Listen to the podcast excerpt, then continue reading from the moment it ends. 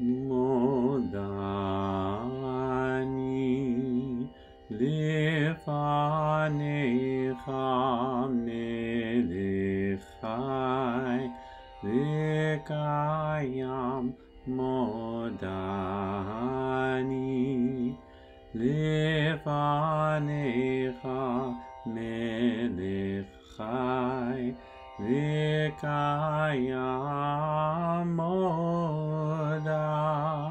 آنی لیفانی خا مودا آنی لیفانی خا.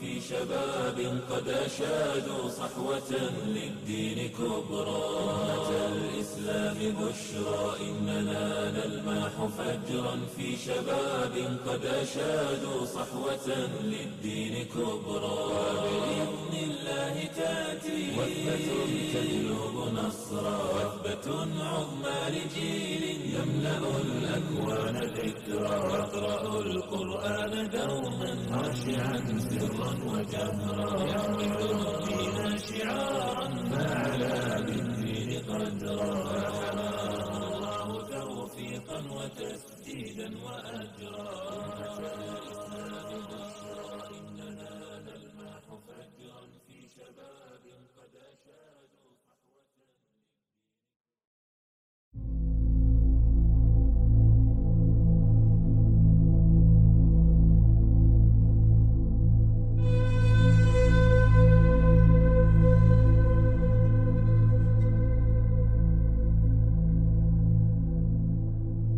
در اولین روز حمله هوایی آمریکا به افغانستان در سال 2001 اسامه بن لادن اولین ویدیوی خودش رو منتشر کرد. شگفت‌انگیزترین نکته توی این ویدیو این بود که اون خیلی به زیبایی عربی حرف می‌زد. بن لادن موقع سخنرانی مثل رهبران نسل امروز عرب نبود، چون اونا تغییر لهجه باعث لغزششون می‌شد. و همچنین مثل روشنفکرا هم نبود، چون اغلب برای روشنفکرا پیش می اومد که تو اعراب پیچیده انتهای کلمات اشتباه می کردن. اون کلمه‌های کهن انتخاب کرده بود که عرب‌های تحصیل کرده تو ادبیات دینی و شعر کلاسیک باهاش آشنا بودن و اصلا از کلمات جدید استفاده نکرد. این سخنرانی تا حدی به زبان عربی قاعده‌مند خشک و تصنعی بود. اسامه بن لادن نوعی اصالت یا همون خلوص زبانی رو تو ذهن مجسم می‌کرد. انگار کسی داشت کاملاً سنتی سخنرانی می‌کرد. ولی در واقع چیره زبانی و شیوایی اسامه یک گسست بی‌مانند از سنت بود.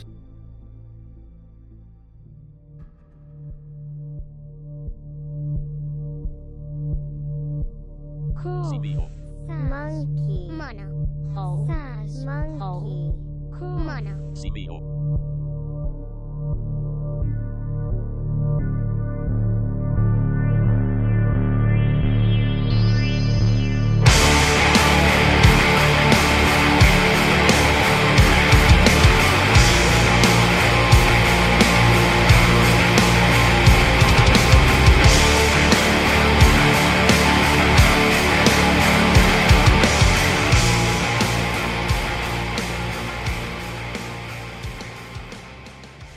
سلام، من مهشیدم و من مهدیه.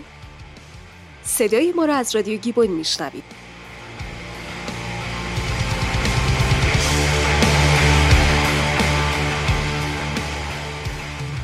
در رادیو گیبون ما از انسان با شما صحبت میکنیم.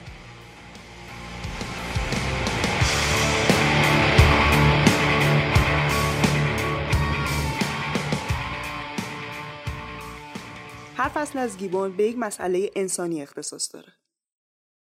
فصل اول، زبان شناسی. وارثان سنت سخنوری یا همون علمای امروزی به شکل کاملا متفاوتی حرف میزنن، اما اسامه چنین آموزشی ندیده بود.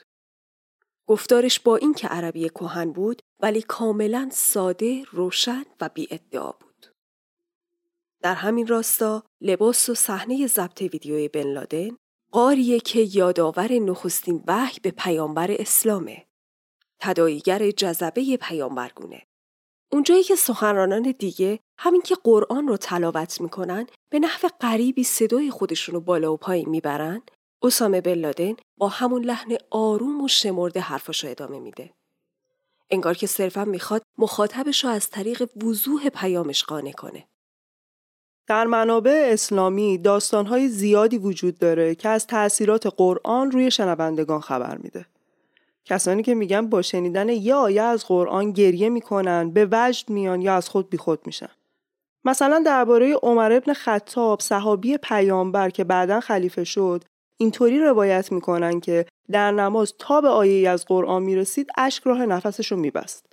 یا دیگه نمیتونست رو زانوهاش بیست و حتی نمیتونست یکی دو روز از خونه بیرون بیاد، طوری که مردم به عیادتش میرفتن. یا مثلا ابو حفص حمداد که یه آهنگر بود و وقتی صدای صوت قاری قرآن رو میشنید، غرق تو احوال خودش یه تیکه آهن داغ رو تو دستش نگه میداشت. از این حکایت‌ها که ارزش تاریخی ندارن و بیشتر ماهیت دفاعی دارن زیاده. همونطور که همه میدونن محمد نه بیماری رو شفا داد، نه روی آب راه رفت. تنها معجزه محمد قرآن بود. در قرآن اومده: و اگر بر آنچه که بر بنده خود نازل کرده ایم شک دارید، پس اگر راست میگویید سوره‌ای مانند آن بیاورید. این نظریه اعجاز نام گرفت که تقریباً به معنای تقلید ناپذیری، بیمانندی و بیبدیلیه.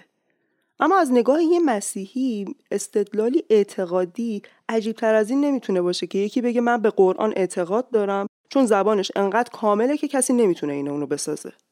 تو فرهنگ غربی بعیده بتونیم یه استدلال اینجوری برای اعتقاد به دین پیدا کنیم. بیشتر باید به تأثیرات درونیش فکر کنیم که موسیقی کسایی مثل باخ و موزارت به جا گذاشتن. بی دلیل هم نیست که شنوندگان آثارشون تمایل دارن اونا رو الهی بنامن.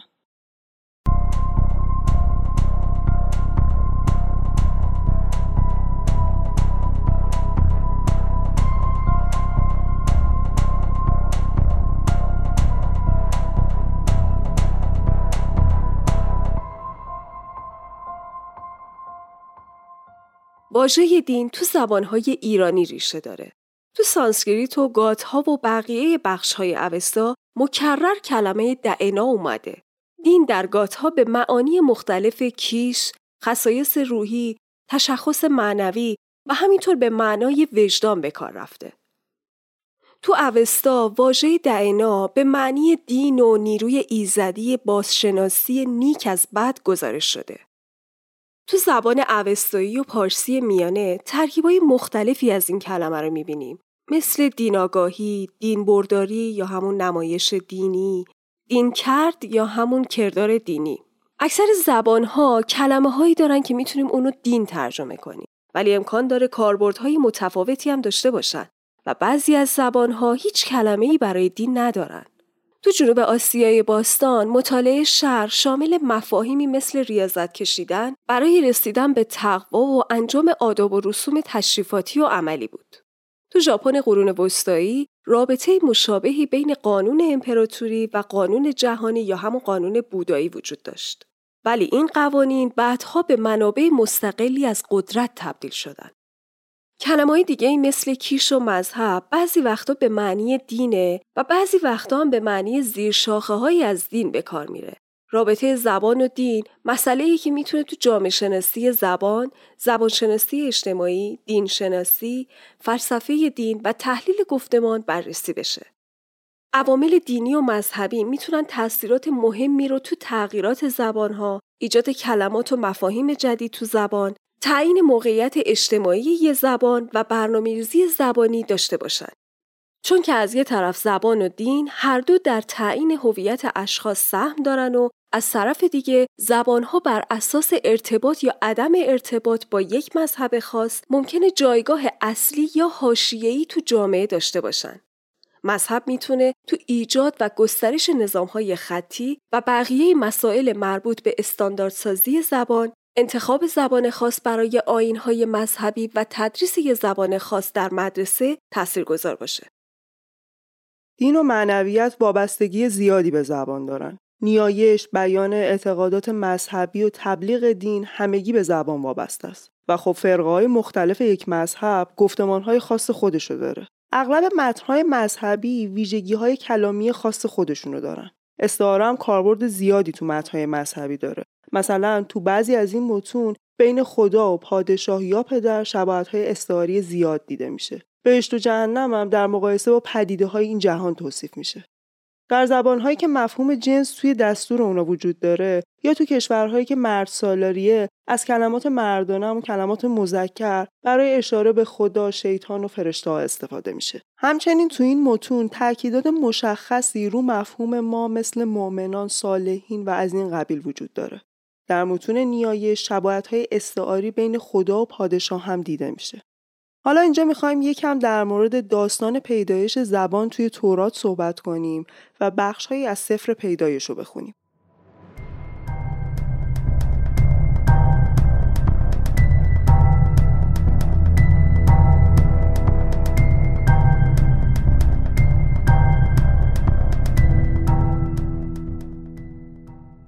سفر در عبری به معنی کتاب بزرگه. نخستین بخش از کتاب مقدس عبری مشتمل بر 50 فصل و نخستین کتاب از اسفار 5گانه یا تورات. داستان ما بر تمام داستان‌های دیگر مزیت دارد، زیرا که از آغاز پیدایش شروع می شود. قبل از هرچه آفریدگار سخن گفت که بگذار روشنایی باشد و بدین ترتیب زمین و بهشت را آفرید و با بیان الهی نور پدیدار شد. بنابراین آفرینش با سخن آغاز شد. از طریق نامیدن اشیا بود که آنها را آفرید و بدانها مقام هستی بخشید. و پروردگار نور را روز خواند و تاریکی را شب و آسمان را بهشت. سفر پیدایش بخش‌های 2، 10 و 11. معلوم نیست که خداوند با چه زبانی با آدم حرف می‌زده. البته از نگاه سنت با زبان نور درونی حرف می‌زده. مثلا تو بخش‌هایی از انجیل اومده که خداوند از طریق رعد و برق با انسان حرف می‌زده. با این تفسیر باید یه همچین زبانی باشه که با وجود ترجمه نشدنی بودنش با مشیت الهی برای شنونده قابل درک باشه. آدم برای اولین بار حوا رو می‌بینه و اینجاست که خواننده برای اولین بار از زبان آدم میشنوه. در انجیل آدم میگوید این استخوانی از استخوان‌های من و بدنی از بدن من، نامش زن خواهد بود. در تورات همسرش را حوا یعنی زندگی میخواند، چون حوا مادر همه زنده هاست. پس مشخص میشه که نام‌ها حداقل از نظر واژه شناسی درست بودن. در سفر پیدایش به وضوح دوباره با این زیرمایه زبانشناختی مواجهیم. گفته شده که بعد از طوفان در تمام زمین به یک زبان سخن می‌گفتند و گفتارشون هم یکی بوده، ولی غرور و تکبر انسان باعث رقابتش با پروردگار شد. به همین خاطر انسان به فکر ساختن برجی بلند که سرش به عرش برسه افتاد. پروردگارم برای مجازات انسان و متوقف کردن ساخت برج فکری کرد. فرود آییم و زبانشان را چنان در هم ریزیم تا هرگز گفتار یکدیگر را نفهمند. و در نتیجه نام برج بابل شد، زیرا که پروردگار زبان تمام زمین را در هم ریخت و از آن پس آنها را در سراسر زمین پراکند. خیلی از نویسندگان عربی معتقدند که این در هم ریختگی و سردرگمی زاده ضربه روحی ناشی از مشاهده منظره وحشت انگیز از هم پاشیدن برج بوده. این البته تغییری تو موضوع ایجاد نمی‌کنه. داستان انجیل و همینطور سایر اساطیر البته با کمی تفاوت به سادگی موضوع گوناگونی زبان‌ها رو مشخص می‌کنه. با این حال داستان اگر به این شکل روایت بشه هنوزم ناکامله. به 0-10 توجه نکردیم. در این 0 با ذکر پراکندگی پسران نوح پس از طوفان به پسران یافس میپردازه که از آنها کرانه‌های غیر یهودی تفکیک شد و هر کس در پی زبان، قوم و خانواده خود شد. همین نظرم در مورد پسران هام و سام اومده. حالا این تکثر زبانی رو قبل از برج بابل چجوری تفسیر کنیم؟ همونجوری که سنت پیکرنگاری و تندیس پردازی بعدها نشون داد، 0-11 متنی بسیار نمایشیه. در اول 0-10 کمتر نمایشیه. واضحه که سنت به داستانی تاکید داره که تکثر زبان و نتیجه فاجعه بار سردرگمی بعد از برج بابل و لعنتی الهی میدونه. 0-10 وقتی که مطرح شد به یادداشتی بر پراکندگی لهجه‌های قبایل تقلیل پیدا کرد، نه داستان تکثر زبان. بنابراین به نظر میرسه 0-11 یه مفهوم واضح و روشن داره که در شروع فقط یک زبان بوده، اما بعدها با توجه به سنن مختلف تعدادشون به 70 یا 72 رسیده. این داستان سرآغازی بود برای بازگرداندن زبان آدم. در عین حال 0-10 با تمام موارد سوال برانگیز دست نخورده باقی مونده. اگه زبانها بعد از 9 متفاوت شده بودن، چرا نمیشه تصور کرد که قبل از اونم همینطور بوده؟ این خودش شکافیه بر اسطوره بابل. اگه زبانها نه به علت تنبیه الهی، بلکه به دست روندی طبیعی متکثر شده بودند، چرا باید این امر لعنتی الهی محسوب بشه؟ هر از گاهی عده‌ای 0-10 رو در تضاد با 0-11 تفسیر میکنن. و در نتیجه اون با در نظر گرفتن زمینه فلسفی دینی حاکم کم و بیش ویرانگره. دو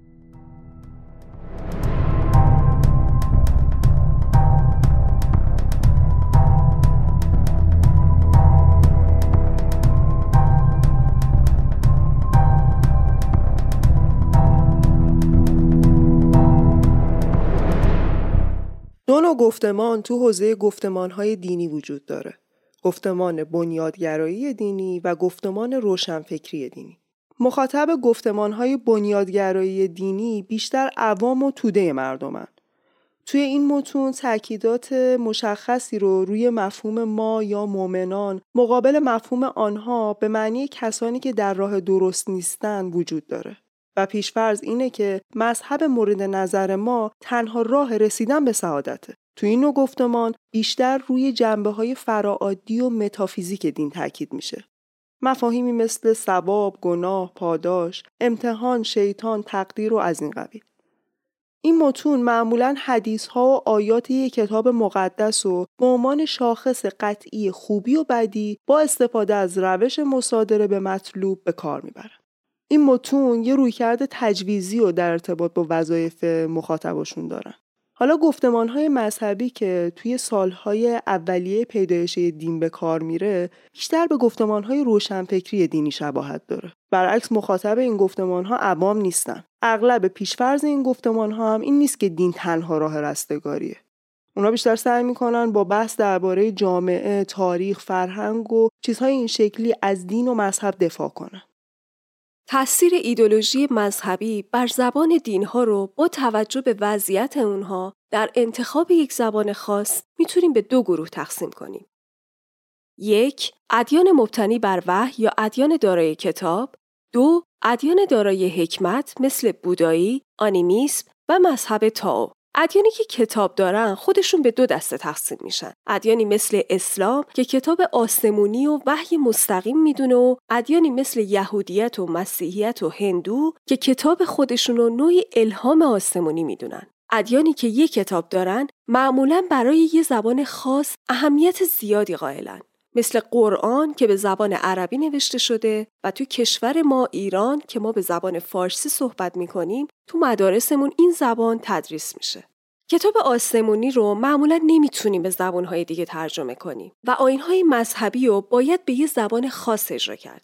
مثلا در آیین هندو وداها حتما باید به زبان سانسکریت خونده بشه. تأثیر دین رو رو نظام خطی اروپا میتونیم ببینیم. بین سالهای 867 و 1054 میلادی اروپا به دو حوزه فرهنگی تقسیم شده بود. تو اروپای غربی کاتولیک‌ها از زبان لاتین برای اجرای آیین‌های مذهبی خودشون استفاده می‌کردند و تمام زبان‌های این قسمت از اروپا به الفبای لاتین نوشته می‌شد و تو اروپای شرقی متون دینی به زبان گوتیک ترجمه می‌شد و کلیسای ارتدوکس الفبای سیریلیک رو انتخاب کردند. به این ترتیب تو اروپا دو نظام خطی عمده در شرق و غرب دیده می‌شد.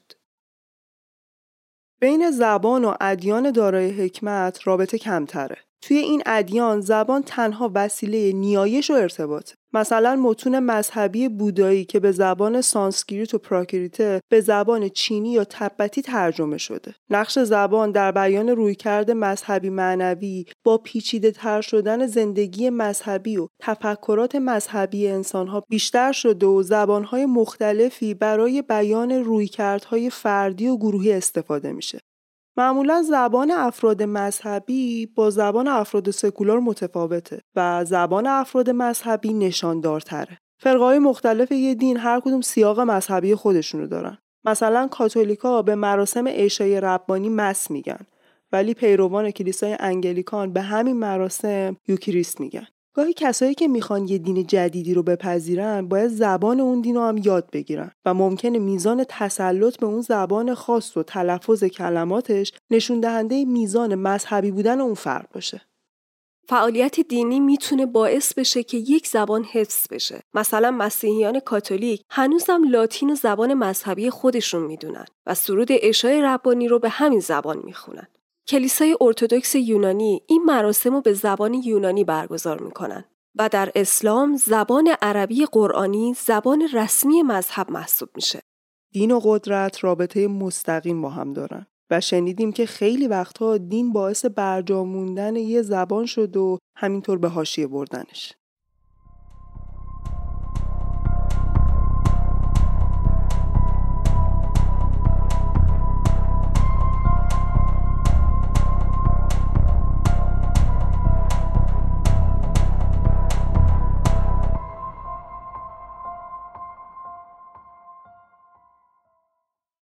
اگر گیبون رو دوست داشتین ممنون میشیم که ما رو حمایت کنین و میدونین که بزرگترین حمایت شما از ما اینه که ما رو به دوستاتون معرفی کنین. ما یه سری مطالب مربوط به این اپیزود رو باهاتون توی اینستاگرام به اشتراک میذاریم و همینطور میتونید ما رو توی تمام پلتفرم‌های مختلف دنبال کنید. ما به تازگی به خاطر شرایطی که تو این چند وقته داشتیم و قطعی اینترنت و ضعیف بودن اینترنت یه کانال تلگرامی راه اندازی کردیم که تمام اپیزودامون رو داخلش قرار دادیم. لینکش رو توی توضیحات همین اپیزود براتون میذاریم.